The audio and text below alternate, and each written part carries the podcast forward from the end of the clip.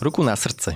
Kto z nás aspoň na chvíľku v živote netúžil byť Indiana Jones a nehľadať poklady stratených civilizácií? Ako však práca archeológa, alebo v našom prípade archeologičky naozaj vyzerá? Dajú sa aj na Slovensku nájsť skutočné praveké poklady? A vlastne ako to na území Slovenska v praveku vyzeralo a ako sa u nás žilo v dobe bronzovej? O tom všetkom nám dnes porozpráva naša hostka, doktorka Dominika Oravkinová z Archeologického ústavu Slovenskej akadémie vied. Doktorka Oravkinová je držiteľka prestížneho ocenenia Danubis Award, ktoré vyzdvihuje špičkových vedcov a vedkyne Dunajského regiónu a ako jedna z dvoch Sloveniek je držiteľkou grantu National Geographic Explorer. Vo svojom výskume sa zaujíma predovšetkým o dobu bronzovú v Spiskom regióne. Moje meno je Peter Boháč a vy počúvate 64. epizódu vedeckého podcastu Slovenskej akadémie vied. Pani doktorka, vítajte u nás. Dobrý deň, ďakujem krásne. Ako som začal archeologička, splnený sen asi mnohých, možno nielen z vedeckého prostredia. Ja nepoznám naozaj nikoho, kto by aspoň chvíľku netúžil byť archeológ alebo paleontológ. Vy už ako dieťa ste vedeli, že budete archeologičkou? Ja by som asi začala tým, že áno, máte veľkú pravdu. I my sa stretávame štandardne ako archeológovia s naozaj vrelými reakciami rôznych ľudí z okolia, keď sa teda predstavím v kontexte svojej práce, že čomu sa venujeme, že sme archeológovia, tak ľudia zataja dých, pozrú na nás, že aj to som ja presne chcel byť, keď som bol dieťa. A áno, je to taká veľmi putavá práca a my to vnímame a veľmi si to vážime a práve s tým to nám aj pomáha v tej práci, pri tom kontakte s ľuďmi, ktorí potrebujeme mať. Moja cesta k archeológii možno nebola až taká priamočiara, ako by sa mohlo zdať. Nebol to môj sen, ja sa priznám. To je také možno môj špecifikum. A možno by som tým chcela aj povzbudiť ľudí, že ktorí možno si nevedia, čo by robili, alebo sú v tínedžerskom veku a tak tápajú, nevedia, ktorým smerom. Ja si myslím, že to je úplne v poriadku a ten pocit je prirodzený. Nezlaknite sa toho, mňa k archeológii priviedla náhoda. Samozrejme, som z historického mesta, ja som rodená šťavničanka, čiže pochádzam z Banskej šťavnice, čiže tá história bola vždy u mňa zakotvená, ale ale nevedela som vlastne v tých 18 rokoch, čo by som chcela robiť. Vedela som, že by to nemala byť matematika, chemia, fyzika, biológia a tým pádom teda moja voľba boli humanitný odbor a otvorila som si knižku Univerzity Komenského a podľa abecedy som išla a tam bola tá archeológia, čiže taká prozrateľnosť ma si k tomu priviedla a teda bola to výborná voľba. Ja práve, že tým som si asi splnila ten sen, o ktorom som nevedela, že som ho mala. Tak. A to je teda fantastický príbeh, lebo väčšinou teda každý chce byť ten archeológ a nikdy ani len nenabere tú odvahu Áno. niečo také vyskúšať. No to je super.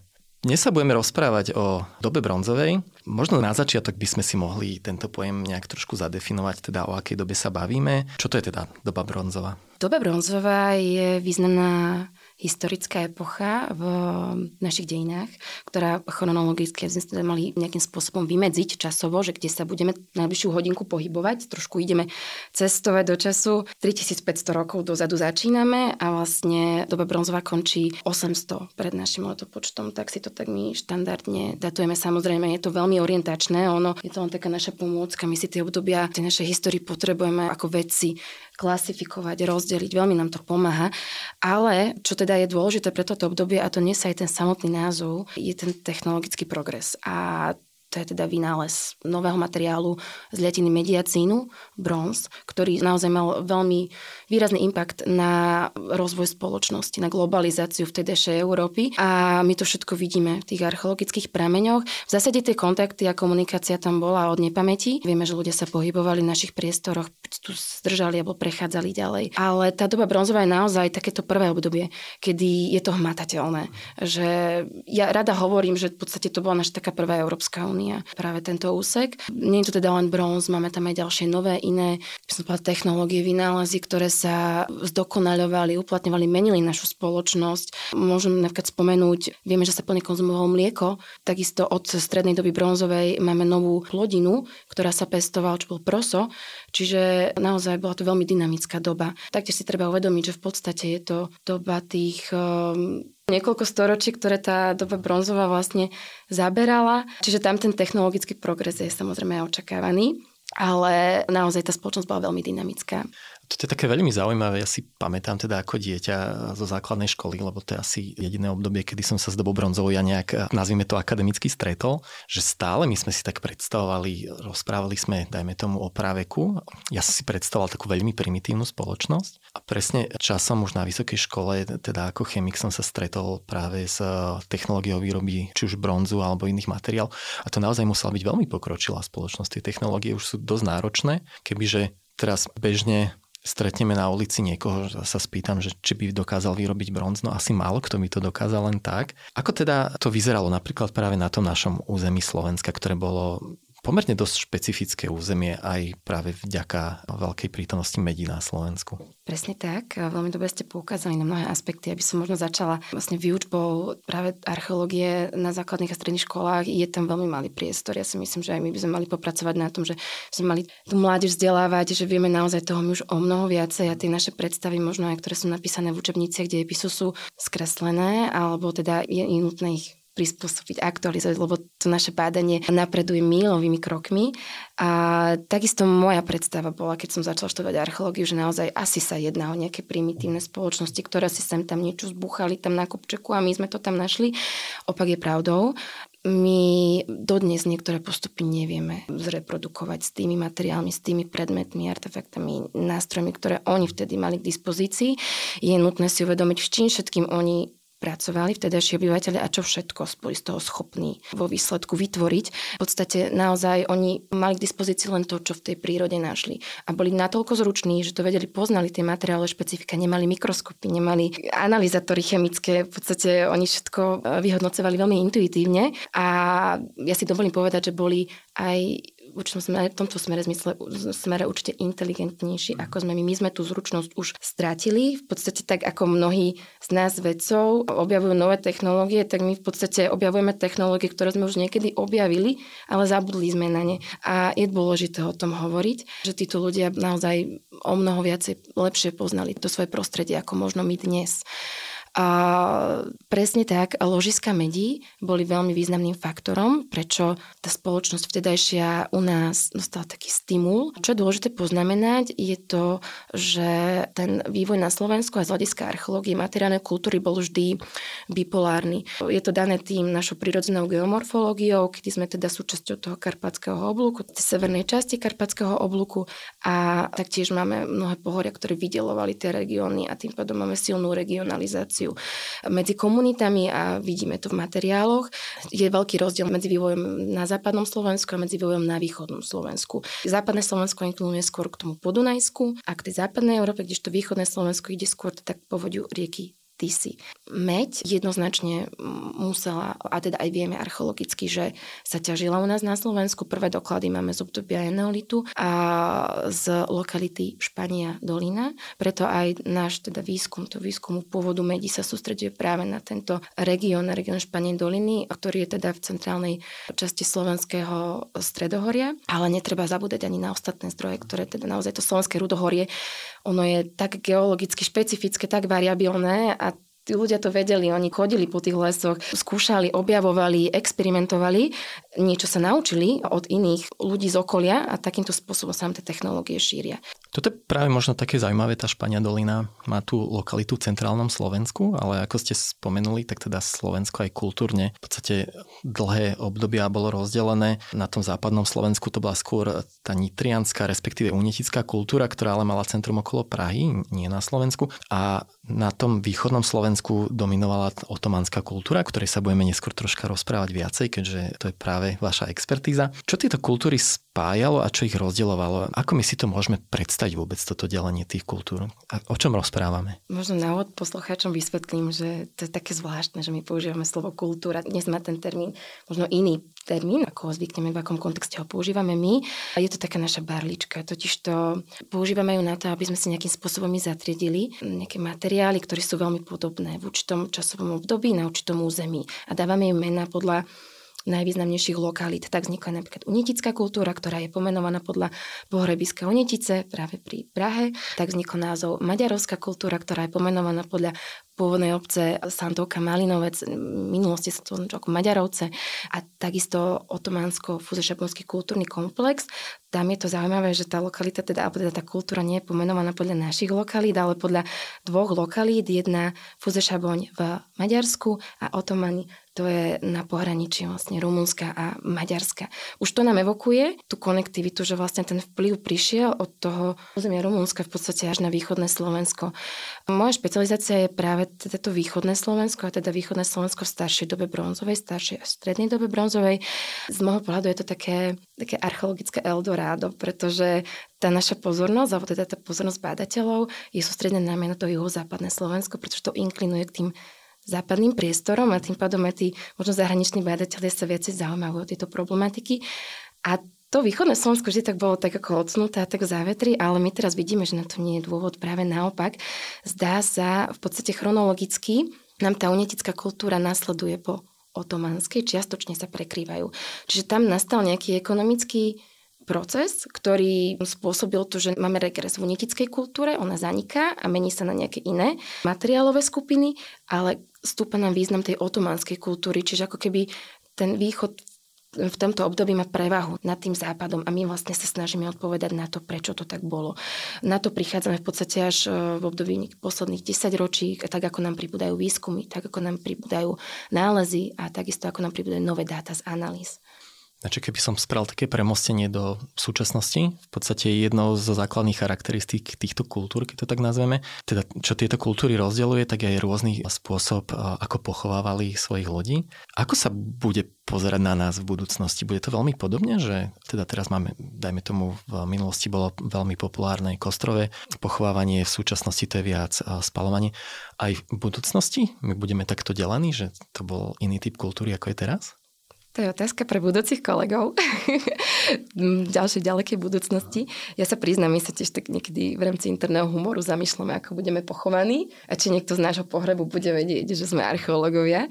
Ono, aby ste porozumeli, s akými prameňmi my pracujeme, aby sme to priblížili, lebo ľudia majú často skreslené predstavy o tej archeológii, tým, že je také idealizované, ale ja neviem, aj v tejto miestnosti v podstate, alebo akékoľvek miestnosti sa nachádzate, skúste sa možno poobzerať okolo seba, odmyslieť si všetko organické, čo okolo nás vlastne zostanú len tie pevné materiály, to znamená akýkoľvek textil, drevo neexistuje. Často sa nám stáva takmer 80% alebo teda aj 90% lokalít je v podstate opustených plánovanie. To znamená, vy odtiaľ to zoberiete z tejto miestnosti všetko, čo máte a necháte ju 3000 rokov len tak. Čiže to sú naše prámene, s ktorými pracujeme. Čiže naozaj je to veľmi problematické a v zásade neodrážajú priamo tú pôvodnú informáciu.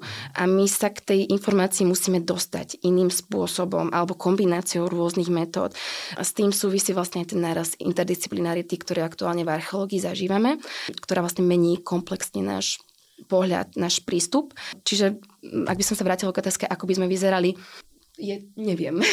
neviem. Dobre, ale vy, vy keby ste študovali teda a túto dobu, ako by ste to Podefinovala by som nás, že sme Myslím, že teraz stále pretrváva ten zvyk, že dávame k tým našim zomrelým nejaké tie pamätné predmety k tomu hrobu.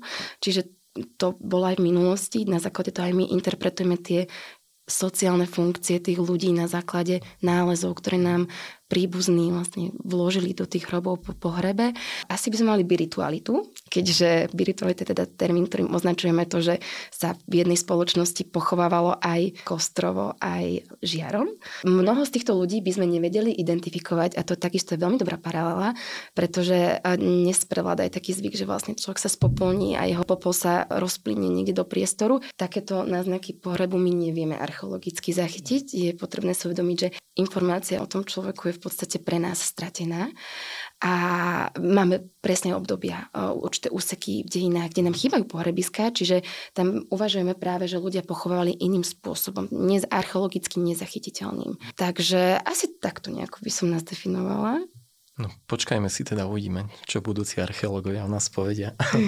Poďme teda na to východné Slovensko. Ako ste spomenuli, tak vy osobne sa venujete prevažne tej staršej dobe bronzovej na východnom Slovensku a predovšetkým na Spiši. Ja možno takú zaujímavosť teda, že tam sú také tri významné nálezická a z toho historického hľadiska možno Košice Barca, ktoré reprezentujú teda staršiu a strednú dobu bronzovú, kde bolo nájdené veľmi významné nálezisko európskeho významu, kde sa našli aj v podstate nejaké ekvivalenty dláždených ulic čo je naozaj e, európsky unikát, ale teda už náleziska, kde aj vy osobne ste pracovali v Spiskom štvrtku a v Gánovciach. Ako my si vieme predstaviť, ako vyzerala doba bronzová na Spiši, ako tam ľudia žili, aká tam bola, dajme tomu, hustota obyvateľstva a podobne? Čo je fenoménom celkovo staršej doby bronzovej u nás na Slovensku, tento raz je to jeho západné Slovensko pričlením, je, že tento fenomén sa vlastne nám neopakuje nikde inde v Európe. Nám tu v jednom období vyrastajú v podstate zrazu naraz, ako keby taký systémy opevnených sídlisk. Práve ste správne vyzdvihli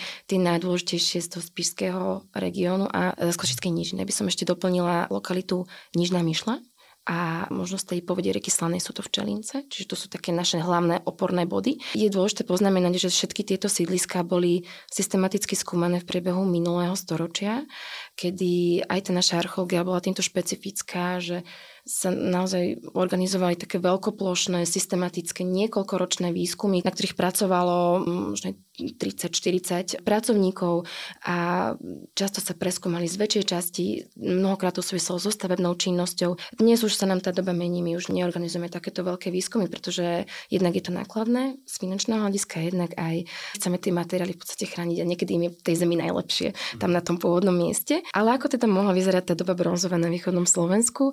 Určite tu máme veľký nárast urbanizmu. Osídlenie sa nám štrukturalizuje. Vzniká nám tu systém opevnených sídel, na ktoré nadvezovali nížinné sídliska, predpokladáme, že agrárneho charakteru, kdežto tie výšinné často opevnené, alebo teda mohli byť aj nížinné opevnené sídliska, koncentrovali remeslo, obchod, možno aj práve tých obyvateľov v určitých momentoch z tých nížnych sídel, čiže boli to také vtedajšie mesta. Ono sa to aj hovorí, že to je taká protomestská architektúra v tomto období nám tu vzniká, ale samozrejme treba to brať veľmi s nadhľadom. Čo sa týka demografie, tak tie sídliska odhadujeme, že tam žilo okolo 200 obyvateľov v podstate každej z jednej, čo je na to obdobie už pomerne veľký počet, najmä ak si to porovnáme s predchádzajúcimi úsekmi časovými, kedy naozaj skôr máme veľmi také ohraničené menšie sídliska, tu nám dochádza k centralizácii, čiže od toho nám vzniká aj potom tá interpretácia, že naozaj, že od toho odvodzujeme to, že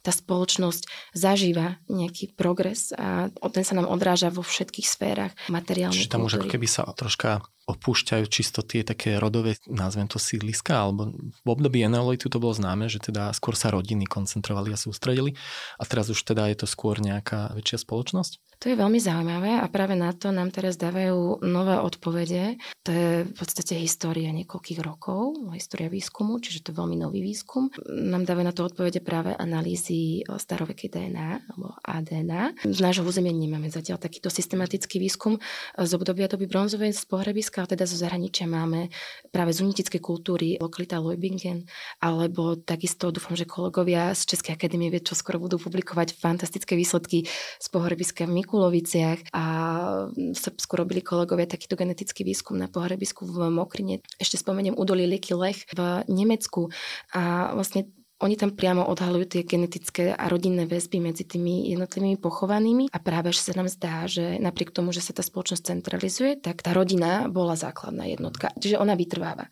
Len sa transformuje nám tá architektúra, urbanizmus je viacej organizovaná a to nám vlastne dáva aj taký nepriamy doklad toho, že nejaká skupina ľudí tú výstavbu sídliska naplánovala a nejaká iná skupina, alebo možno aj tá istá samotné sídlisko vystavala a potom tam máme rôzne skupiny, rôzne rodiny, ktoré na tom sídlisku žili, ktoré sa venovali rôznym činnostiam. Vieme taktiež, že z archeologických materiálov na týchto sídliskách a priľahlých pohrebiskách, že oni sa diferencovali z hľadiska jednak aj toho bohatstva, toho majetku, ktorým disponovali a taktiež aj z hľadiska povolaní, to znamená remeselnej činnosti. Taktiež doba bronzová je, no to som možno zabudla v úvode zdôrazniť, je obdobím, kedy už naozaj môžeme hovoriť o vyvinutej remeselnej špecializácii. Čiže máme tu metalurgov, máme tu odborníkov, ktorí sa venovali, a teda skôr boli odborníčky, ktoré sa venovali výrobe kostených predmetov, kostených šperkov a taktiež kamenných nástrojov. Dokonca máme hroby bojovníkov, lukostrelcov, takže je to mimoriadne zaujímavý úsek našich dejín. Toto možno taká konvenčná predstava celkovo nie len e, archeológia, ale aj e, štúdia histórie je, že sa zaoberáte predošletkým nejakými veľkými udalosťami a podobne e, študujete nejakých kráľov a vojny. Teraz ste nám práve pekne ukázali, že aj ten každodenný život vie byť veľmi zaujímavý a práve možno to je taký nový trend, či už histórii alebo archeológii. A práve vy ste sa venovali takej možno sociálnej štruktúre spoločnosti v Spiskom štvrtku. Ako to tam teda vyzeralo vtedy? Ako bola rozvrstvená spoločnosť? Lokalita Spiskom štvrtku, konkrétne je to taký kopček, ktorý sa volá Myšia hôrka. Ono, keď pôjdete po diálnici od Popradu smerom na Levoču, tak medzi Jánovcami, Machalovcami a Spiským štvrtkom, je to vlastne pred odbočkou z diálnice, sa pozrite napravo, vidíte tam kopček s vysielačom, vlastne to je ten náš kopček, kde kedysi bolo sídlisko. Ono to tak teraz nevyzerá, ale kedysi to bolo mimoriadne rušné miesto. Je postavené v podstate v tom údolí, ktoré bolo dôležitou komunikačnou a tepnou, ktorá spájala sever s juhom. To si treba uvedomiť, že vlastne spíš je v tomto tiež pre mňa taký vzácný a pre viacerých z nás, ktorí sa venujú archeológii vzácný, pretože on tým, že je tranzitnou oblasťou, tak veľmi dobre reaguje. Že keď nejakému prerušeniu došlo buď v jednej oblasti alebo na druhej, tak vlastne tam, tam sa to ukáže, že niečo sa deje. A práve keď tam vzniklo toto sídlisko, ono bolo založené plánovite na zelenej lúke. Predtým tam nebolo žiadne osilenie. To znamená, niekto išiel okolo, vlastne áno, toto bude dobrá poloha, pretože tu ma je vidno, tu mám prístup k tomu obchodu a tu mám prístup k surovinám, ktoré sú vlastne hneď v Slovenskom rudohorí, južným smerom smerom od tohto sídliska a to bol vlastne zrejme taký prvý impuls, ktorý pritiahol tých ľudí, že áno, toto bude asi lepšie miesto na život a poďme sa sem presídliť, lebo budeme mať z toho nejaké benefity, pretože určite tí ľudia sa usidovali tam, kde to malo pre nich výhody, kde sa vedeli uživiť, kde vedeli prosperovať. A toto sídlisko je vzácne kvôli tomu, pretože je takou kapsulou, časovou kapsulou, kvôli tomu, že ako som spomínala, možno som to aj prehnala, ale možno aj 90% archeologických lokalít nám zaniklo tak, že oni boli systematicky vysťahované, vypratávané. Vlastne ľudia si odniesli odtiaľ a veľa nám tam toho nenechali. V podstate len to, čo bolo pre nich už nepoužiteľné. Ale táto lokalita zanikla náhle. Stále sa pasujeme s tou otázkou, že prečo to tak mohlo byť. Čo sa ale stalo je, že v podstate oni v jednom okamihu opustili tie svoje domovy a nechali na, tom sídlisku kompletné inventáre domácnosti aj v rátane vzácných predmetov z bronzu a dokonca zlata, ktoré sme našli, teda preskúmali pred 50 rokmi na sídlisku. Konkrétne to bol pán profesor Jozef Vladáš z Archeologického ústavu Slovenskej akadémie vied, môj školiteľ, ktorý teda našli tu celkom 12 depotov, čo je naozaj na sídlisko, je to absolútny unikát. Takéto kolekcie bronzov, šperkov e, z bronzu a zlata sa nám na sídliskách štandardne práve kvôli tomu, že boli organizovane opúšťané, nezachovávajú. Nevieme, prečo sa tí ľudia nevrátili späť, nezobrali si tie svoje poklady a teda stále na túto otázku nemáme odpovede. A toto je v podstate taký fenomén celkovo starej doby bronzovej, že ona tak náhle sa utla a potom prišli tie zmeny, teda tá stredná a nová doba bronzová. Tam neexistuje nejaké vysvetlenie, prečo to tak bolo? Je to otvorenou otázkou výskumu, ktorý napreduje. My, ako som spomínala, tie naše pramene sú veľmi fragmentarizované a veľmi skreslené. To znamená, my musíme vrstviť jednotlivé metódy v rámci toho interdisciplinárneho výskumu a tam, kde nám dojde k tomu pokrytiu, tak to nás zvyšuje vlastne tú pravdepodobnosť interpretácie. Je to veľmi zdlhavý proces a my niekedy musíme čakať na ten progres v tých metódach, aby sme vedeli z tých tých materiálov vytiahnuť čo najviac informácií. V podstate pred 50 rokmi bolo nemysliteľné, aby robili tie analýzy a získavali dáta také kvality, ako získavame my dnes a ja to isté očakávam za ďalších 50 rokov. Čiže uvidíme, aké nové dáta nám pribudnú. Ja sa na ne veľmi teším a oni pribúdajú. A naozaj sa zdá, že tam došlo k nejakej spoločensko-ekonomickej transformácii.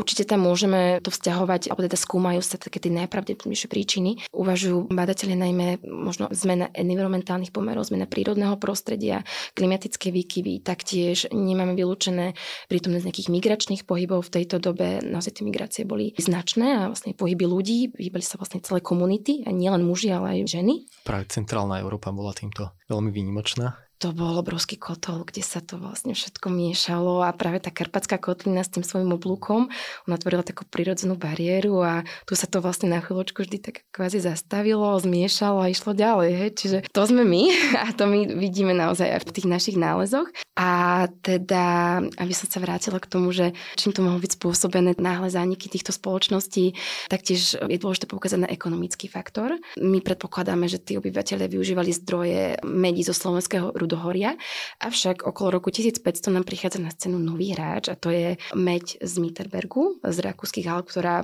podstate tam to bola veľkovýroba. Čiže taktiež to môže byť spojené s tým, že zrazu už tie naše zdroje neboli tak žiadané do toho exportu a máme veľmi dobré paralely aj dnes v dnešnom období, že keď nám tá ekonomika nefunguje, tak ten región nám v podstate klesá a treba toho znova naštartovať. Čiže aj toto sa mohlo. V taktiež veľmi aktuálna téma epidémie. My máme zdokumentované tiež patogénne DNA, čiže vieme, že tí ľudia sa pasovali s rôznymi ochoreniami, ktoré mohli byť pre nich aj likvidačné, pre niektoré komunity a mohli značne ovplyvniť teda tú, tú spoločenskú úroveň. Ono veľkým problémom je, že čo bola príčina, čo bol dôsledok. To my stále veľmi ťažko odlišujeme, ale všetky tieto úvahy prichádzajú, možno aj kombinácia, prichádzajú do úvahy, že prečo bola tá spoločnosť vlastne, ono, ten náš vývoj je síce taký priamočiary z takého dlhodobého hľadiska, ale keď to rozdelíme na malé úseky, tak veľmi osciluje. V podstate naozaj po tej línii my oscilujeme. Niekedy sme boli v podstate ekonomicky, spoločensky na tom lepšie, niekedy zase horšie. Myslím si, že je to veľmi dobre porovnateľné so súčasným obdobím. Spomínali ste, že v podstate naozaj už títo ľudia obchodovali, najmä tomu naprieč celou Európou. Takým jasným dôkazom aj na našom území tak sú pomerne rozsiahle nálezy či už surového alebo upraveného jantáru. Jantár na našom území sa veľmi málo vyskytuje a my teda vieme, že tento jantár k nám prichádzal e, vtedy kryjúcou sa jantárovou cestou z oblasti Balského mora. Akú úlohu napríklad vtedy ten jantár zohrával v životoch ľudí? Ja viem, že vy teda aj na základe nálezov jantáru ste definovali nejaký sociálny status tých konkrétnych ľudí. Tak teda ako to vtedy bolo? Treba si uvedomiť, že hlavnou tou ekonomickou surovinou bol bronz.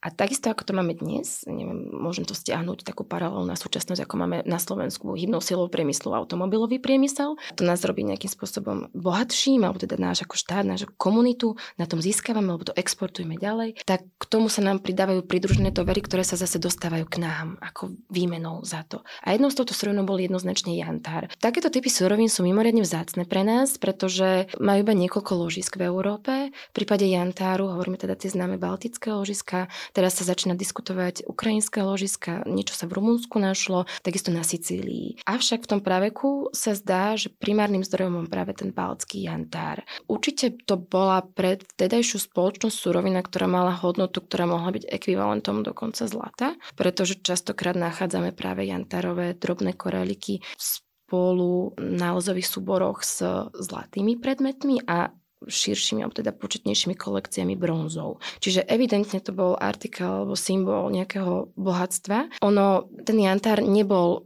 cieľom toho obchodu. Cieľom obchodu bol ten bronz, ale ten jantar sa vlastne k tomu pridružil. Tak ako dneska vlastne my nebohatneme vlastne na tom zlate, ale je to zlato pre nás nejaký status, že niekto má nejaký šperk alebo niečo. Tak to isté bolo pre nich. Treba uvedomiť, že my tam máme množstvo paralel. Vlastne zo súčasnosti my vieme preniesť do tej minulosti. A, čiže je tam zaujímavé najmä to, že čo sme aj my zistili tým novým výskumom, alebo teda aktuálnym spracovaním jantáru, je takisto, že teda všetko z nášho územia je baltický jantár. To znamená, že tá vzdialenosť niekoľko 100 kilometrov bola pre prekonaná, kým prišla na naše územie do našich spoločností v dobe bronzovej. My nevieme, či ten obchod bol priamy, to znamená, či niekto prišiel z toho Baltu nejakou karavanou a až sem k nám na východné Slovensko, teda aj na juhozápadnom Slovensku máme takéto nálezy, alebo či sa to vlastne tak postupne sprostredkovanie k nám dostalo, to mm, sa stále snažíme tak nejako dešifrovať. Čo je taktiež dôležité je to, že v období predtým nám ten neantár kumuloval veľmi výrazne tá unetická kultúra, o ktorej ste spomínali. A ja pripomeniem, že je to teda to kúsok staršie obdobie oproti otomanskej. Tá unetická tam sa tiež niečo stane v tej spoločnosti a ona sa nám rozpadla, ale zrazu ten jantár sa začína viac objavovať v tej otomanskej. Čiže kým na začiatku staršej doby bronzovej nám jantár sa početnejšie vyskytoval na západnom Slovensku,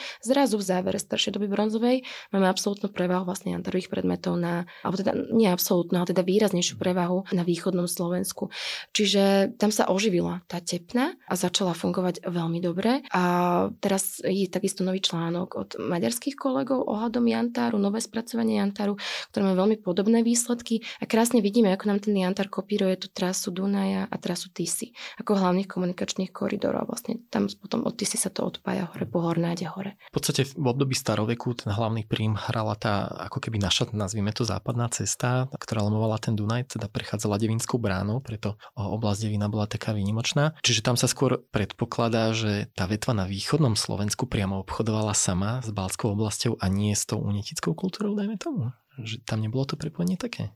Áno, práve to sa nám zdá, práve kvôli tomu, že tá unetická nám zaniká a to ako keby možno, že dovolilo tým ľuďom na tom východnom Slovensku prosperovať. Vlastne využili tú ekonomickú medzeru, že ktorá vznikla po ústupe po regresovnetickej kultúre, lebo oni boli predtým vlastne takými distribútormi kovov, alebo teda aj jantárov, alebo zlatých predmetov. V podstate máme doklady ťažby medí z povedia rieky In, to znamená z tej poalpskej oblasti. Na toto je fantastický región na vlastne výskum týchto obchodných kontaktov Škandinávia. Úžasný priestor. Vysvetlím prečo. Škandinávia, teda Dánsko, Norsko, tieto štáty tejto oblasti, oni nemajú prirodzené ložiska medí. A to znamená, že oni boli v tej dobe bronzovej odkázaní výhradne na import. A na tom podieli súrovín, že ako sa to u nich zobrazuje, tak my vidíme, že v určitom období majú prevahu jedno ložisko, v určitom období malo zase naše ložisko prevahu práve Špania dolina a v určitom období to všetko valcuje vlastne Mitterberg v Alpách. A teraz máme aktuálne. Veľmi čerstvé výsledky kolegov, ktorí sa venujú práve Alpám v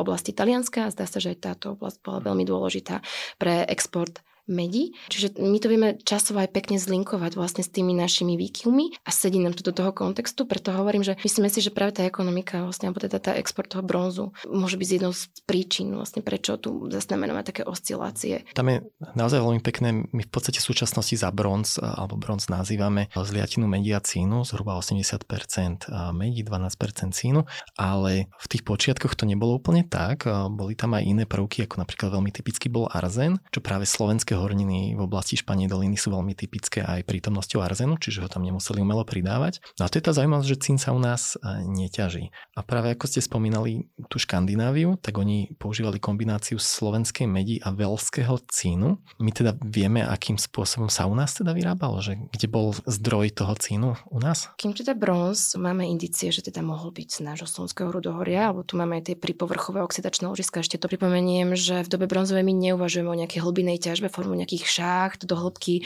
niekoľko sto metrov, ako to bolo v stredoveku, ale naozaj využívali tie oxidačné zóny, tie, čo boli pri povrchu, tie žily, čo vystupovali na povrch a tie vyťažili do najväčšej možnej miery. A to slovenské rudohorie je evidentné, že aj teda máme to dokázané, že tá Špania dolina koreluje s archeologickými predmetmi aj v Škandinávii v určitých obdobiach, čiže nebola najdôležitejším zdrojom ložiska v Európe, ale bola veľmi dôležitým, ktorý vplýval v určitých obdobiach asi tým primárnym. Nie vždy, ale vlastne to je pre nás zaujímavé, že nám to sedí s tou dobou bronzovou. Cín je veľkou enigmou vlastne nášho súčasného stavu bádania je to zapričtené rôznymi okolnostiami, možno aj tým spôsobom, alebo teda problematickosťou zachovania cínu v našich nálozových kontextoch, pretože vy ako chemik ste veľmi dobre viete, že vlastne ten cín ľahko podlieha korózii, vlastne tam ten cínový mor, ktorý nastáva vlastne od toho, keď sa zniží teplota vlastne toho predmetu. Čiže to je jedna z interpretácií, že prečo týchto samotných cínových predmetov máme zachovaných míst doby bronzovej veľmi málo. V podstate zo Slovenska ani nemáme žiadny vyslovene, že podložený, že cínový ingot, ale skôr teda z priestoru Škandinávie sa nám ojedinele vyskytujú z priestoru Švajčiarska, Nemecka, e, z okolia Alp. Čo je dôležité, tak teda najstaršia technika získavania cínu kaseteritu bolo ryžovanie a to môžeme uvažovať aj e, v prípade našich zdrojov, ktoré máme na Slovensku potvrdené dva.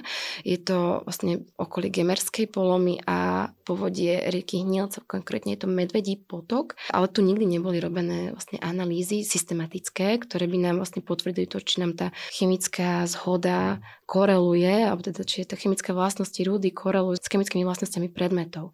Lebo to sa tak vlastne poveruje, že sa vlastne porovná archeologický predmet s tým zdrojom. A tam, kde nám ten prekryv nastane, tak to nám zvyšuje tú interpretáciu. My používame viaceré metódy, to znamená nielen štúdium izotopov, ale aj chemizmus, ale stopové prvky a vlastne keď nám opäť nám to tak navrství, že tam nám to sedí, tak to nám to potvrdí tú našu interpretáciu. Tuto môžeme, tá Špania dolina je taký typický príklad toho, že tam je na svete asi najväčšia prímes striebra vôbec tej medenej rúde, preto bol taký zácný počas stredoveku a bol to taký veľmi významný obchodný artikel. Rubrika Buď alebo.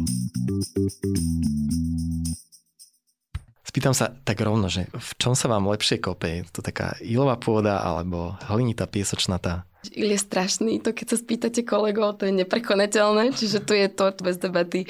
Piesok, hlina, dokonca štrk je lepší ako il, čiže jeden veľký objav alebo postupné dlhotrvajúce odhaľovanie? Ja som za tú druhú možnosť. Ja si myslím, že aj my by sme možno trošku mali tak upustiť od takých tých senzácií v archeológii, pretože tiež nám to nerobí dobre. Potom to od nás každý očakáva. Myslím si, že tie naše výsledky sú také veľmi okamžité, že my v podstate už hneď počas toho výskumu vieme, čo kopeme, v akých súvislostiach. Nie je tomu tak. Ja ako krásny príklad si dovolím použiť výskum mojich kolegov z Archeologického ústavu, čo je podľa mňa objav storočia, to je hrobka kniežete z.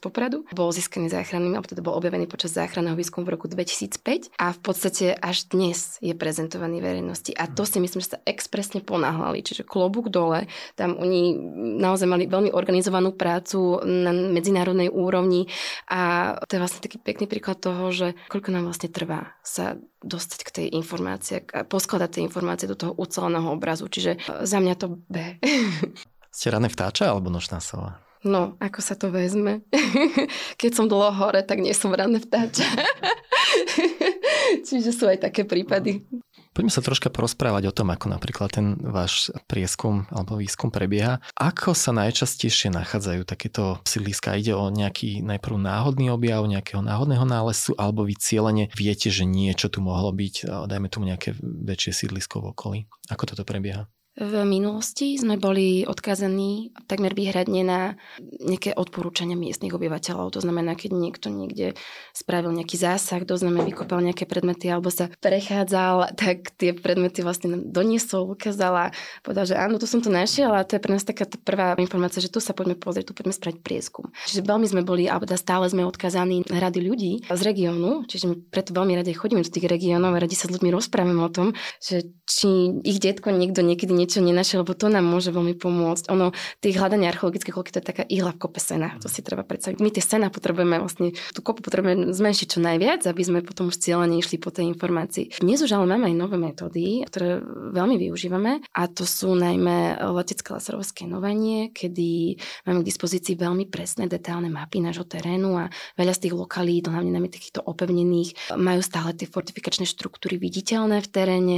Keď sa nás na ne pozriete z toho 2D ortofoto pohľadu, tak vlastne vidíte tie línie a to vám dá tiež taký prvý indikátor, že áno, tuto mohlo byť osídlenie, ale samozrejme my to potom ešte verifikujeme ďalším terénnym prieskumom. Dôležitá je taktiež stavebná činnosť. Veľa dôležitých lokalít sa našlo práve pod diálnicami, ktoré sú takými rezmi krajinou a kopírujú tie koridory, ktoré boli kedysi najviac frekventované, čiže aj ak hovoríme o tom spíši, tak práve tam sa na podstate z rozdielom niekoľkých kilometrov vždy našla nejaká archeologická lokalita, nejaké osídlenie. Čiže toto nám veľmi pomáha v našej práci. A čo to je taká zaujímavosť pri tých diálniciach, že ľudia radí dudru na to, že archeológovia niekde hrabkajú a tým zastavujú to stavebné konanie, ale potom na druhú stranu naopak vieme byť na to veľmi hrdí, že aha, aj niečo takéto že možno aj v tomto robí troška tú osvetu, že aby ľudia boli trpezlivejší, že je to naozaj dôležité. Ja som Ružomberčan a moje akože srdiečko vždycky plače, kaštiel Svetej Žofie, to bol neskutočný príbeh toho, ako sa vlastne sfúšoval archeologický výskum len, aby sa tam postavila tá plechová kocka a to je v podstate už nenávratne preč celé. No. Presne ako hovoríte, ja si myslím, že v tomto treba ľudí vzdelávať a je to aj naša práca, to komunikovať jasne a zretelne, že vlastne aj ten náš výskum je deštruktívny. To znamená, aj my, keď spravíme ten výskum, už to nikdy nedáme do tej pôvodnej polohy. A v podstate, keď nám ešte aj zabrania ísť na tú lokalitu, alebo sme pod tlakom časovým, tak my prichádzame o veľké množstvo informácií. A ten výskum si vyžaduje určitý čas. Ja ale musím povedať, že v období posledných rokoch došlo k zlepšeniu. Ja konkrétne napríklad pracujem, alebo teda spolupracujem so subdodávateľmi Národnej dialničnej spoločnosti, kde teda už predtým, ako sa teda projektuje stavba, my robíme nejakú expertízu, kde im vytipujeme, my spravíme nejaký povrchový prieskum, predstihový, vytipujeme im, že tu môžete očakávať nejaké archeologické náleziska, prosím, vyčlente si na to v monograme toľko a toľko času a toľko a toľko financií. Čiže ja si myslím, že vidím svetlo na konci tunela ale samozrejme je tu veľká práca, ktorá ešte v tomto smere treba urobiť taktiež eh, vo vzťahu komunikácií s eh, obyvateľmi v regiónoch. Oni sa často nás boja, že my prídeme a zničíme im celú záhradu, ale ja by som chcela rada pokazať na to, že takto to v praxi absolútne nefunguje.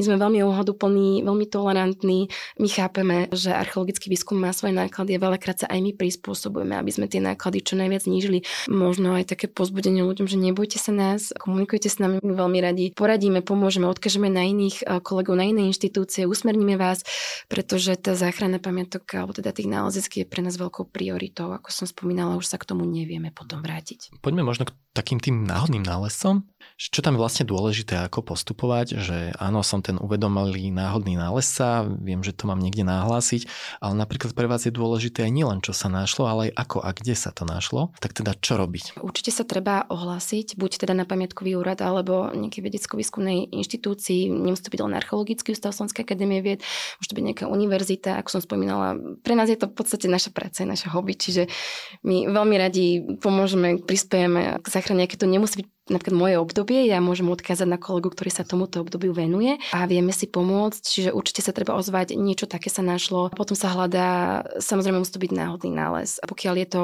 nález, ktorý bol vyhľadávaný cieľene, tam to už bohužiaľ koliduje s legislatívou a je to už považované za priestupok až trestný čin v určitých formách, čiže upozornila by som aj na toto. Avšak už aj toto vieme preklonúť v aktuálnej súčasnosti, pretože takisto máme aj napríklad na sociálnych sieťach rôzne skupiny práve s takýmito ľuďmi, ktorí pracujú, alebo teda majú také zanietenie pre ten detektoring. Hej, to je teraz také rozšírené, to nám veľmi ničí ten lokality.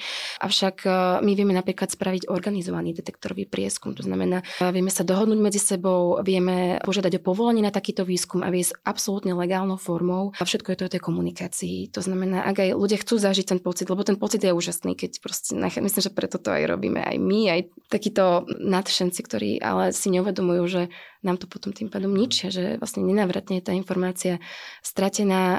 Ono aj my, keď nájdeme niečo dôležité, my väčšinou ten výskum spomalíme, a zameriame sa čo na najpresnejšiu dokumentáciu toho nálezu, pretože ja keď ho vyberiem z toho prírodzeného prostredia a to prírodzené prostredie nejakým spôsobom naruším, ten pôvodný sediment alebo nejaká tá lokácia toho nálezu a pokiaľ si to nezdokumentujem poriadne, nikto to po mne nezrekonštruuje naspäť, neodoberiem vzorky, ktoré už sú vlastne nenavratne stratené. Čiže tým, že títo ľudia nám systematicky, často systematicky navštevujú tieto lokality a vyberajú z nich predmety z kontextov a to ešte nehovorím o tom, že sa predávajú do zahraničia, čo vieme, že veľký veľký problém, tak ochudobňujú aj seba, ale aj nás všetkých o, mnohé dôležité informácie. Tu je asi dobre povedať, že náhodný nález sa teda má nárok na nálezné, ktoré býva v plnej výške nejakej odhadovanej hodnoty toho nálezného, tak teda toto by mohlo byť také pozbudivé, že teda s touto cestou, znova z Liptova to bol pekný príklad, keď našli, ja teda neviem z akého obdobia to bolo, ale celý poklad, že našli hrniec so striebornými mincami a naozaj vtedy si nálezcovia celkom pekne prilepšili, to si pamätám. Čo teda s takými tými nadšencami, ktorí chcú všetko robiť legálne, je možno zapojiť sa do vášho archeologického výskumu, napríklad ako brigádnik alebo ako dobrovoľník. Viem, že pri zvolenie na Pustom hrade sa organizovali takéto brigády. Je to bežná vec? Určite áno. My sme veľmi radi, keď ľudia k nám prídu a sú ochotní nám pomôcť. My tú pomoc potrebujeme, keďže my sme humanitný odbor, ale naše rozpočty niekedy dosahujú rozsah prírodovedných odborov, lebo my tam pokrývame práve, musíme financovať tie rôzne analýzy a takisto mzdy pracovníkov. Samozrejme, práve kvôli tomu my uvítame, keď vieme niekde ušetriť a ozvú sa nám ľudia, že áno, máme záujem s vami môžeme, treba s niečím pomôcť. Pustý rad je úžasným príkladom toho, ako to vie fungovať dlhodobo. Ja vám môžem eh, približiť náš výskum na Spiskom štvrtku, kde sme prišli na lokalitu, ktorá je síce národnou kultúrnou pamiatkou, ale kvôli tomu, že tam orba neprebiehala, práve kvôli tomu, že to bolo vyhlásené za chránené územie, tak nám to za 50 rokov vlastne kompletne zarastlo náletovými drevinami a bolo to nepriechodné. To znamená, že my predtým, ako sme realizovali ten samotný výskum, my sme museli tú plochu vyčistiť. Tak sme sa spojili teda s občianskými združeniami, ohlásili sme sa, že potrebujeme zorganizovať dvoj, trojdňovú brigádu. Trošku, ak máte kosy, poďte, poďte nám pokosiť, pomôžte nám. Že nečakali sme s takýmto problémom, musíme sa s tým popasovať a musíme improvizovať. A naozaj, preto sme tam asi 5-6 ľudia, ktorí do toho pán starosta nám pomohol so zamestnancami z obecného úradu, čo štandardne kosia tam plochy v obci, tak oni nám prišli pomôcť s prístrojmi, s vybavením. Čiže bolo to také spontánne, veľmi rýchlo zorganizované a myslím, že každý z toho sme mali výborný pocit. Takisto tie archeologické výskumy, keď už ľudia nás tam vidia, že my tam akože chodíme, pravne, že tam parkuje auto, prídu, spýtajú sa. Vždy sa my veľmi radi zastavíme, povieme im áno, pokiaľ to teda samozrejme tá situácia dovoluje. Toto je iné, keď ten systematický výskum ako ten záchranný, kde je stavba. Jasné, to si treba jasné. uvedomiť. Na tú stavbu nemôžeme pustiť tých ľudí z regiónu, ale takéto vedecko-výskumné dokumentačné výskumy veľmi radi vysvetlíme, spravíme takú osvetu. Taktiež napríklad pán starosta práve z Piskov štvrtku, ja veľmi mám na neho dobré spomienky pri našom výskume, lebo nám taktiež pomohol dva alebo tri dní tiež s výpomocou vlastne s výskumom, sme potrebovali rýchlo hrubý výkopu robiť robiť opevnenia, tak neváhal. Na druhý deň sme tam mali dvoch pracovníkov bez nároku na nejakú odplatu a takisto nám pomohol so zasypom sond.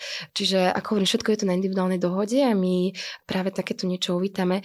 Čo si však, ale myslím, že dôležité podporiť napríklad študentov. Tam už skôr by som preferovala práve tú mzdu, pretože chceme tých ľudí motivovať, aby zostali v tomto obore, aby z toho niečo mali. Samozrejme, sú, oni majú povinnú prax, čiže napríklad tam e, si myslím, že je dôležité napríklad tých študentov vyslovene, že poniknúť im tú mzdu za tú prácu. A takisto my, čo si vieme dovoliť, tak to vieme zaplatiť, ale niekedy aj tie naše rozpočty sú bohužiaľ obmedzené. Ale viem si predstaviť, že pre mnohých študentov aj iných odborov, že toto by mohlo byť také veľmi pekné dobrodružstvo, možno aj na vlastné náklady, ale stráviť to tam na tom mieste. Takže kľudne sa vám môžu ozvať. Kľudne sa nám môžu ozvať. Ja, ak by som približila, že čo vás čaká, veľmi zaujímavé činnosti. Sondy vysávame, čo je veľmi nezvyčajné. Beháme na boso, lebo keď si to začistíme, potrebujeme to mať na fotku pekné. Polívame rozprašovačom. Takisto aj klasický štetec používame, aj keď teda skôr v našich podmienkach pedologických má uplatnenie ako real krompáč a motička. Na margo toho Indiana Jonesa, hej, že ako hady nás nečakajú možno niekde, ale pripravte sa na kliešte. Čiže dobrodružstvo to určite je. A v podstate aj v tej sonde sa nám vytvárajú také tie priateľské väzby, lebo my tam trávime niekoľko hodín v priestore 2x3 metre a tam je tam možnosť sa spoznať, porozprávať sa o rôznych životných témach, čiže je to aj výborná psychohygiena. A keď budeme robiť niekedy v budúcnosti výskum, teraz nemáme konkrétne nejaké plány, neviem vám povedať, ale takisto naši kolegovia než dávajú výzvu, že uvítame aj dobrovoľníkov, takže nech sa páči ohlásiť sa. Možno, že aj keď to nepíšu, že uvítajú dobrovoľníkov, napíšte im. Niekedy ani my to nečakáme, niekde sa nám znie taká pomoc a takisto, ako vy hovoríte, špecialisti z iných rôznych odborov nám rozširujú ten náš horizont. V podstate archeológia je typ vedného odboru, ktorý dokáže spolupracovať v podstate s každým vedným odborom. To je na nej také zvláštne, že my sme taký most medzi tými jednotlivými disciplínami, čiže naozaj tam to je vidno, čiže vie to posunúť aj nás. Rubrika Veda versus viera. V čo veríte? Ja som taký idealistický optimista, čo neviem, či je zrovna dobrá konštalácia na súčasné obdobie. A ešte kombinované s takým účtodávkou naivity. To sa všetko odráža v mojej viere. Ono, ja verím, že to, ako sa správam ja, tak to sa mi v živote vráti. Verím, že by sme mali byť tolerantní k sebe a rešpektujúci a verím, že moja sloboda končí tam, kde začína sloboda niekoho iného. Niekto to nazýva kresťanstvom, niekto to nazýva iným pojmom. Ja si myslím, že všetky tieto náboženstva, tá viera tu má v sebe, hej, bez ohľadu na to, že kde vznikla, v akých eh, geografických šírkach. V podstate, ak by sme ako Bohom pomenovali niečo, čo nepoznáme, čo si nevieme vysvetliť, lebo tam zase ja vidím tú paralelu na, na tú archeológiu, pretože tam tí ľudia tomu, čomu nerozumeli, tak tomu pripisovali kultový význam, tak potom áno, verím v Boha, pretože stále je tu veľa toho, čo nevieme vysvetliť, ale je to stále len pomenovanie. Ale myslím si, že čo je dôležité pri viere, najmä tie pravidla toho slušného správania, pretože tie treba zdôrazňovať, myslím, že nadovšetko a všade, najmä v súčasnej situácii, s ktorou sa pasujeme ako spoločnosť. Vy ste maminka dvoch detí, ktoré ste mali už počas PHD štúdia a následne ste štúdium teda úspešne dokončili, čo povedzme si na rovinu je niekedy vzácnosť. Druhé ste mali následne v tom poddoktoránskom veku. Ako prepájate rolu maminky a vedkine? Niekedy ťažko, to sa priznám ale ide to, keď sa chce. Keď sú tomu prispôsobené okolnosti, veľmi dôležitá je podpora rodiny. Bez toho, aby mne nebol ten priestor daný, tak uh, myslím si, že tá cesta je veľmi priamočiara. Čiže ja si myslím, že tá rodina je základ. Aby pochopila, že vy ten priestor potrebujete aj pre seba, pretože tá veda to je taký môj priestor, samozrejme mám tam tie mantinely, ktorých sa musíme držať my všetci v našom výskume, ale stále tam máme veľkú dávku kreativity, ktorú môžeme do toho my aplikovať a zase sme takými malými pánmi v tom našom svete. Čiže oni to pochopili a snažíme sa tomu prispôsobovať chod našej domácnosti. Samozrejme som limitovaná tým, že tie detičky mám a nehovorím to s nejakou zášťou, práve že naopak, myslím si, že niečo mi to veľa dáva, niečo mi to berie naopak, ale tak to má byť. Je dôležité vlastne nájsť taký ten balans. Vlastne mne sa tiež niekedy tá miska váh, niekedy sa mi vychyluje, ale snažím sa ju držať vlastne v tej rovnováhe. Veľmi mi pomáha oddelovať ten čas. To znamená, ten pracovný čas je ten, ktorý venujem výhradne tej práci a možno odsuniem trošku tie iné povinnosti, čo sa týka rodiny. A zase to po obede je vyslovene čas pre nich. A robím to naplno. To znamená, že možno niekedy ani nereagujem na správy a odpoviem na neskôršie, keď deti mi zaspia, alebo teda mám už taký ten kľudový režim večer. Tam to potom dobehnem to komunikačne, ale toto je pre mňa dôležité, vlastne oddeliť to. Nejak to zasiahlo aj do vášho terénneho výskumu? Musíte obmedzovať terénny výskum, alebo ako toto si organizujete? Určite áno. Tým, že terénny výskum je veľmi dôležitou súčasťou našich aktivít, som fixnejšie viazaná na tú domácnosť. Jednoducho tam aj veľakrát tak s kolegyňami rozprávame, že odbehneme si tak na 2-3 dní na konferenciu až doma sa všetko rúca. Takže áno, je to niekedy tak, bohužiaľ, preto ja aj ten výskum nemôžem ho plánovať často a keď ho plánujem, tak ho plánujem veľmi dopredu. To znamená, musím ho komunikovať aj s rodinou, či s tým súhlasia. Nie je to len také moje slobodné rozhodnutie. Radi by sme robili ten výskum častejšie, ale musíme ho podriadiť tomu súčasnému stavu. Vy ste nedávno získali Grant Slovenskej akadémie vied, tzv. grant návratovej projektovej schémy, ktorý si dáva za úlohu povedzme zjednodušiť návrat mamiček alebo aj oteckov z materskej späť do vedeckého prostredia. Aké sú vaše osobné skúsenosti s týmto grantom? Ja som sa v prvom momente, keď som sa dozvedela, že táto grantová výzva bude vyhlásená, veľmi potešila. Ja som práve sa vracala z materskej dovolenky a ja sa priznam, že mne to poslalo asi 10 kolegov. To bolo veľmi také ako pre mňa ako komunitné, alebo také, že sa vnímam máme a vieme, aké máme problémy v tom našom kolektíve a že mysleli na mňa, že áno, toto môže byť pre teba zaujímavé. Samozrejme neváhala som s prípravou projektu. Ono, aj keď som mala teda reálne očakávania, bola to novo vyhlásená schéma, to znamená, ten záujem musel byť veľký a som k tomu tak pristupovala, že je dôležité podotknúť najmä to, že vlastne vy sa kvázi po nejakej dobe vraciate späť do kolektívu, kde ste absentovali, venovali ste sa úplne inej činnosti. Veľakrát ste neprichádzali, lebo v určitých fázach ste vôbec neprichádzali prichádzali do kontaktu s vedou. To znamená, že aj to vaše sebavedomie tomu odpovedá, alebo teda suverenita vo vyjadrovaní, to je veľký problém žen po materská, alebo teda aj mužov, ktorí strávili s detičkami na materské nejaké obdobie, pretože ako inak sa rozprávate s deťmi a inak sa tu ja rozprávam s vami a bohužiaľ sa to prelína, ťažko sa to úplne dá vydeliť. A vlastne aj ten samotný proces prípravy projektu je veľmi dôležitý, pretože vás vlastne vráti späť do tých tém. Vy sa naspäť vrátite k tej literatúre, k tým problémom, ktoré ste mali vlastne pred tým prerušením. Čiže aj toto oceňujem. Ja som to brala ako pozitívum, že aj keď sa teda nepodarí získať ten projekt, tak tu bude dôležitý pracovný proces pre mňa osobne, lebo, lebo potom môžeme aj tú tému možno využiť niekde inde v nejakej inej projektovej schéme. Takisto musím povedať, že teda ma veľmi potešilo, že ten náš projekt úspel, lebo tiež vidím veľký potenciál a určite mnohom nám pomohol. Ja ho uvádzam aj keď prezentujem tieto práce v zahraničí a kolegovia veľmi dobre reagujú. Oni, že my také nemáme. Že ako je to možné, že to je skvelý nápad. Oni, že áno, že to, je to výborný nápad a ja pevne dúfam, že sa udrží, pretože si myslím, že rodičia to potrebujú bez ohľadu na to, či to muži alebo ženy. V podstate máme úplne rovnaké problémy bez ohľadu na pohlavie, pretože aj muž je obmedzovaný, keď má rodinu. Hej, a on rozmýšľa, idem na to dlhšie obdobie do zahraničia, nejdem. Žena takisto, aj keď teda pri tej žene je to trošičku, dovolím si povedať, vypuklejšie, pretože tým, že to dieťa vlastne máte počas toho tehotenstva a vlastne tak sa s ním bližšie spätí a je tam taký ten štandardizovaný postup, že naozaj tá žena s tým dieťaťom zostáva. Ja si myslím, že to je v poriadku, ja v tom nevidím nič zlé, ale je pravda, že my v podstate v tom práve tom najproduktívnejšom veku ako keby vystúpime z toho vlaku a niečo nám ujde. Ako tomu sa my nevyhneme. Ale takéto schémy nám to pomáhajú dohnať. Určite.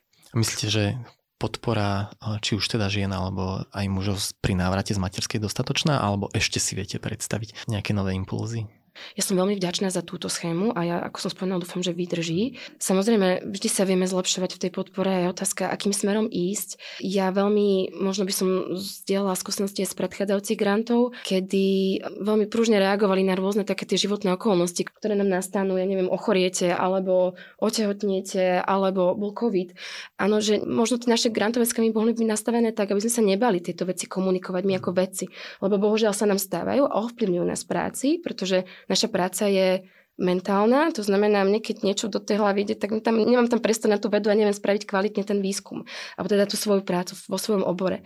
Čiže naše tie životné okolnosti sa dotýkajú bohužiaľ aj naše práce. Čiže určite je dôležité o tom hovoriť, že sa potýkame s takýmito problémami, je dôležité tom komunikovať, možno aj za nejakým okrúhlým stolom priamo s tými kolegami, nebať sa o tom, nehambiť sa za to, to je môj názor. Ja si myslím, že je úplne prirodzené, že máme obdobia, kedy sa pasujeme s nejakou nepríhodnou situáciou a mali by sme získať tú podporu, lebo tí ľudia, ja si myslím, aj zo vlastnej skúsenosti, mne keď spraví niekto nejaký kompromis, ktorý požiadam, tak ja sa to snažím vrátiť späť v tej svojej práci. Čiže v konečnom dôsledku vlastne sa na tom dá len získať. Dôležité je taktiež vlastne tá podpora, alebo teda sme určite obmedzení v cestovaní. Tým, že ako ste spomenuli, ja som mala prvé dieťa počas doktorátu a druhá vlastne v tom postdokovom. Ja som zatiaľ neabsolvovala študijný pobyt v zahraničí, pretože si to neviem zatiaľ predstaviť, pripraviť. Plánujem teda v budúcnosti, ale napríklad tiež mám také obavy, pretože tie mobilné schémy sú veľmi akože presadzované práve pre postdokov a ja sa bojím, že sa tam už časovo nezmestím. Čiže možno aj tak uvažovať, že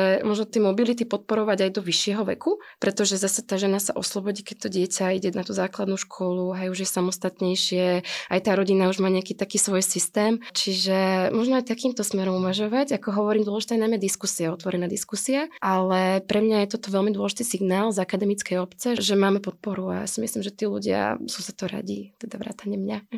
9. februára sme si pripomínali Deň žien a dievčat vo vede. Ak tento podcast počúvajú nejaké dievčatá, ktoré možno premýšľajú nad prácou vedkine alebo už aj konkrétne archeologičky, čo vy by ste im odkázali? Je to dobrá kariéra pre niekoho, kto možno aj uvažuje, že nechce 100% venovať iba tej vede, ale naozaj, že aj chce mať tú rodinu. Je to napriek tomu dobrá kariéra?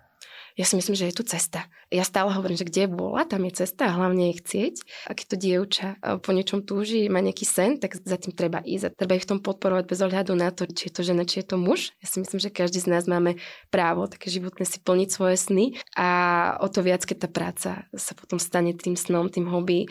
Ako hovorím, môj sen to nebol, ale stal sa vlastne počas toho priebehu a vlastne tým pádom mne, ja ho robím s radosťou, mne pomáha mi to v mnohých neviem, tých peripetiách, tých našich bežného pracovného života práve to, že tá práca je moja hobby prekonávať.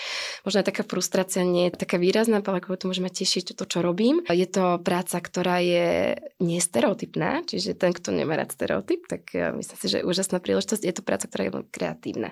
Takže v tomto som sa ja našla. V podstate ja mám rada, keď vytvorím z ničoho niečo a toto je presne ten prípad, že vlastne vy z, nieč- z ničoho, čo vlastne je len tak niekde, zrazu vytvoríte nejaký príbeh, alebo teda viete porozumieť, čo to bolo a viete to ďalej sprostredkovať a tí ľudia tiež vlastne v tom nájdú vlastne nejakú radosť. V podstate my podporujeme takú aj tú regionálnu súdržnosť, lebo ľudia sa zaujímajú o tú svoju históriu, čiže vy vidíte priamo, že vlastne tá vaše bádanie má tú interakciu s bežnými ľuďmi, čo je pre nás veľmi také hodnotné, takáto spätná väzba. Ako vyzerá vaša práca? Všetci sme inšpirovaní Indianom Johnson, Lara Croft a podobne. A je to naozaj také romantické a dobrodružné? Ako sa to vezme?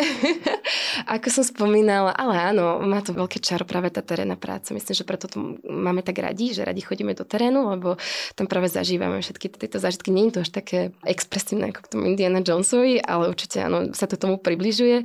Naša práca, čo vlastne ľudia nevidia, je že veľmi taká skrytá v tom zákulisí. Veľa pracujeme v laboratóriách, veľa pracujeme s tým, aby sme tie nálezy nejakým spôsobom zorganizovali, udržiavali, konzervovali, potom ich analizujeme, čiže stále si ich tak kvázi preberáme, rozkladáme, diskutujeme, berú sa z nich vzorky, tie sa posunú na rôzne analýzy.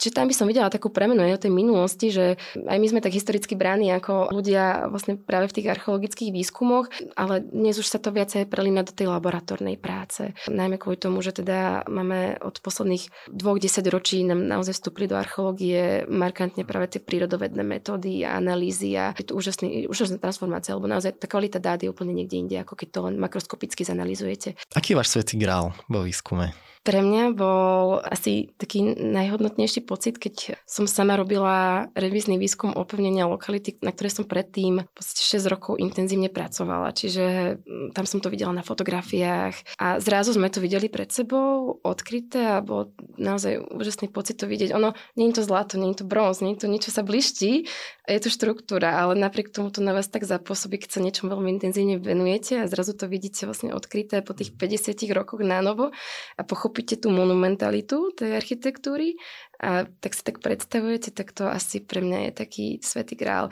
Ono by som ešte rada upozornila, že niekedy nie tie najvzácnejšie predmety sú najvzácnejšie aj pre nás. Niekedy naozaj také tie, možno fragment keramiky nám povie viacej ako krásna bronzová sekerka. Pretože on mohol byť vyrobený z materiálu, ktorý bol importovaný, bol zdobený iným štýlom. Čiže všetky tieto informácie my vieme zistiť. Tým by som teda aj poukázala na to, že nielen tie vzácne predmety, ale také tie nenápadné nálezy sú pre nás kľúčové. Mám poslednú otázku na vás. Keby ste teraz mali hodinu sama pre seba, mohli robiť čokoľvek, kdekoľvek, čo by to bolo? Ja by som si zašportovala, ale takže nevíš, ma netlačí, rada športujem, čiže využívam na to ten často vlastne tak jediná moja chvíľa, kedy si prečistím hlavu. V podstate všetko ostatné je taký aktívny oddych aj v tej práci, aj v tej domácnosti.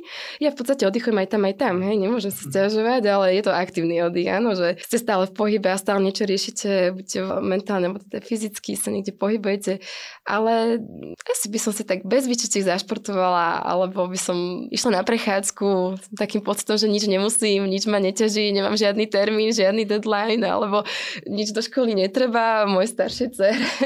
Čiže také asi veľmi jednoduché. Akému športu sa venujete? Je to také, no tým, že mám dve deti, tak není to nič, čo vyžaduje nejaký exteriér, nemôžem sa len tak odbehnúť, čiže je to skôr také interiérové cvičenie.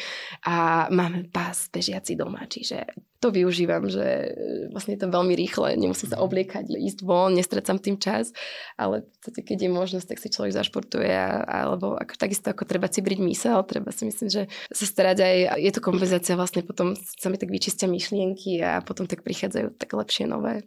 Takže vidím exemplárny prípad, že naozaj máte pás na behanie, nielen na sušenie prádla.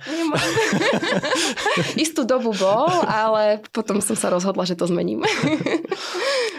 Máte pre našich poslucháčov nejakú knihu alebo film, ktoré by ste im odporúčili? Ak by si chceli prečítať niečo zaujímavé práve z nášho prostredia, moji kolegovia robia fantastické projekty webové. Ak eh, by som teda mohla upozorniť napríklad na Historylab alebo Lumit, a to je vlastne akronym ľudia, mýty, dejiny. Oni naozaj spracovávajú veľmi také krátke, úderné články na rôzne problematiky a oslovujú špecialistov, čiže tam je to konzultované vlastne priamo s nami. Tam sa môžete spolahnuť aj na tie informácie, ktoré sú v nich obsiahnuté obsiahnuté a takisto Historylab v nedávnom dobi publikoval dokonca tri publikácie, ktoré by som odporúčila. Volajú sa veľmi príznačne História pre zaneprázdnených 1 a 2, čiže majú dokonca už dva diely. Opäť široké spektrum článkov, rôzne tematicky zameraných. Ja si myslím, že každý sa tam nájde, kto vzdiela toto nadšenie. A takisto veľmi pružne reagovali na covidovú epidémiu a vydali publikáciu epidémie v dejinách. Takže nech sa páči. Film, tak samozrejme Indiana Jones, to si aj my archeológovia radi pozrieme. Je to taká naša nepísaná aj tá zvučka keď by som bola taká hymna, radi si sem tam zamkáme, keď niečo nachádzame, čisto tak z humoru. A ja mám rada aj múmiu inak mimochodom a to je taká podceňovaná oproti Indiana Jonesovi. Ale pokiaľ chcete také niečo serióznejšie, tak v roku 2021 bol vydaný film Vykopávky a je to vlastne veľmi autentický je to taký polo dokumentárny, alebo teda je to taká klasická veľká produkcia, britská produkcia, ale kombinuje prvky dokumentárneho filmu a je to o výskume mohyly v Sutton Hoo, čo je vlastne, myslím, že to bolo nejaké 6. alebo 7. storočie nášho letopočtu v Anglicku a tam práve myslím si, že ten, môžete tak odpozorovať tú atmosféru tých výskumov medzivojnového obdobia archeologických, kedy naozaj tí ľudia nachádzali niečo, čomu nerozumeli, ale vedeli, že to je veľmi dôležité. Čiže určite tento film, on je taký skôr taký vážny najsilnejší, mm, bol nominovaný na nejaké ceny, takže oplatí sa ho vidieť. No ale, e, čo si dovolím, je určite vyzvať poslucháčov, aby naštívili lokality. To znamená byť aktívnejší, možno nesedieť doma pri knihe alebo pri filme, ale obuci tenisky aj výjsť do terénu, kopec lokalít a potom množstvo lokalít. Dnes už máme prezentovaný aj plnou archeoskanzenou. Určite odporúčam sa pozrieť aj s rodinou alebo samostatne s priateľmi do Bojnej, vlastne z hradisko slovenského obdobia, z časného stredoveku, starobronzové sídlisko a pohrobisko v Nižnej Myšli má nádherný priestor archeoskanzenu a takisto kláštorisko, stredoveký kláštor v Slovenskom raji. A takisto možno aj pohľadať tieto naše skryté lokality. Oni každá z nich má také genius loci, z literatúry sa dajú nájsť vlastne toto umiestnenie, kde ich nájdete. Čiže aj taký ten, cítite to spojenie s históriou, vy vlastne vy keď prídete na tú lokalitu, tak vlastne cítite také niečo iné. Oni si veľmi pekne vyberali niektoré tie náleziska, lokality, napríklad Spisky štvrtok. Je orientovaný s pekným výhľadom na Tatry, čiže vedeli si vybrať, už v tej dobe boli takí som povedala, ješitný na priestor, hej, že nie len niekde v dolinke, v údolí, kde nič nevidím, ale naozaj pekné polohy si vyberali. A samozrejme múzea, tie naše slovenské sú veľmi kvalitné vzhľadom na tie podmienky, ktoré majú. To by som rada zdôraznila. Archeologické múzeum tu v Bratislave veľmi aktívne vždy aktualizuje vlastne expozície, čiže vždy máte šancu tam vidieť niečo nové. Takisto Prírodovedné múzeum Slovenského národného múzea má teraz krásnu expozíciu o histórii antropológie, vlastne o antropologických pozostatkoch z nášho územia. Vrelo odporúčam a už spomínam teda Popradské múzeum, kde bola na novo otvorená expozícia kniežaťa z Popradu. Ja si myslím, že práve táto expozícia je vysoko kvalitne spracovaná a konkuruje vlastne európskym expozíciám, čiže odporúčam aj takéto trávenie voľného času. Ďakujeme. Tak pani doktorka, ja vám veľmi pekne ďakujem za váš čas a prajem vám veľa osobných a pracovných úspechov. Dovidenia. Ďakujem, dovidenia. Dramaturgicky sa na dnešnej epizóde vedeckého podcastu Slovenskej akadémie vied podielali Monika Tináková, Katarína Gáliková a Peter Boháč. Technická podpora Martin Bystriansky. Ak sa vám náš podcast páči, dajte o ňom vedieť aj svojim priateľom. Každé vaše zdieľanie nás poteší.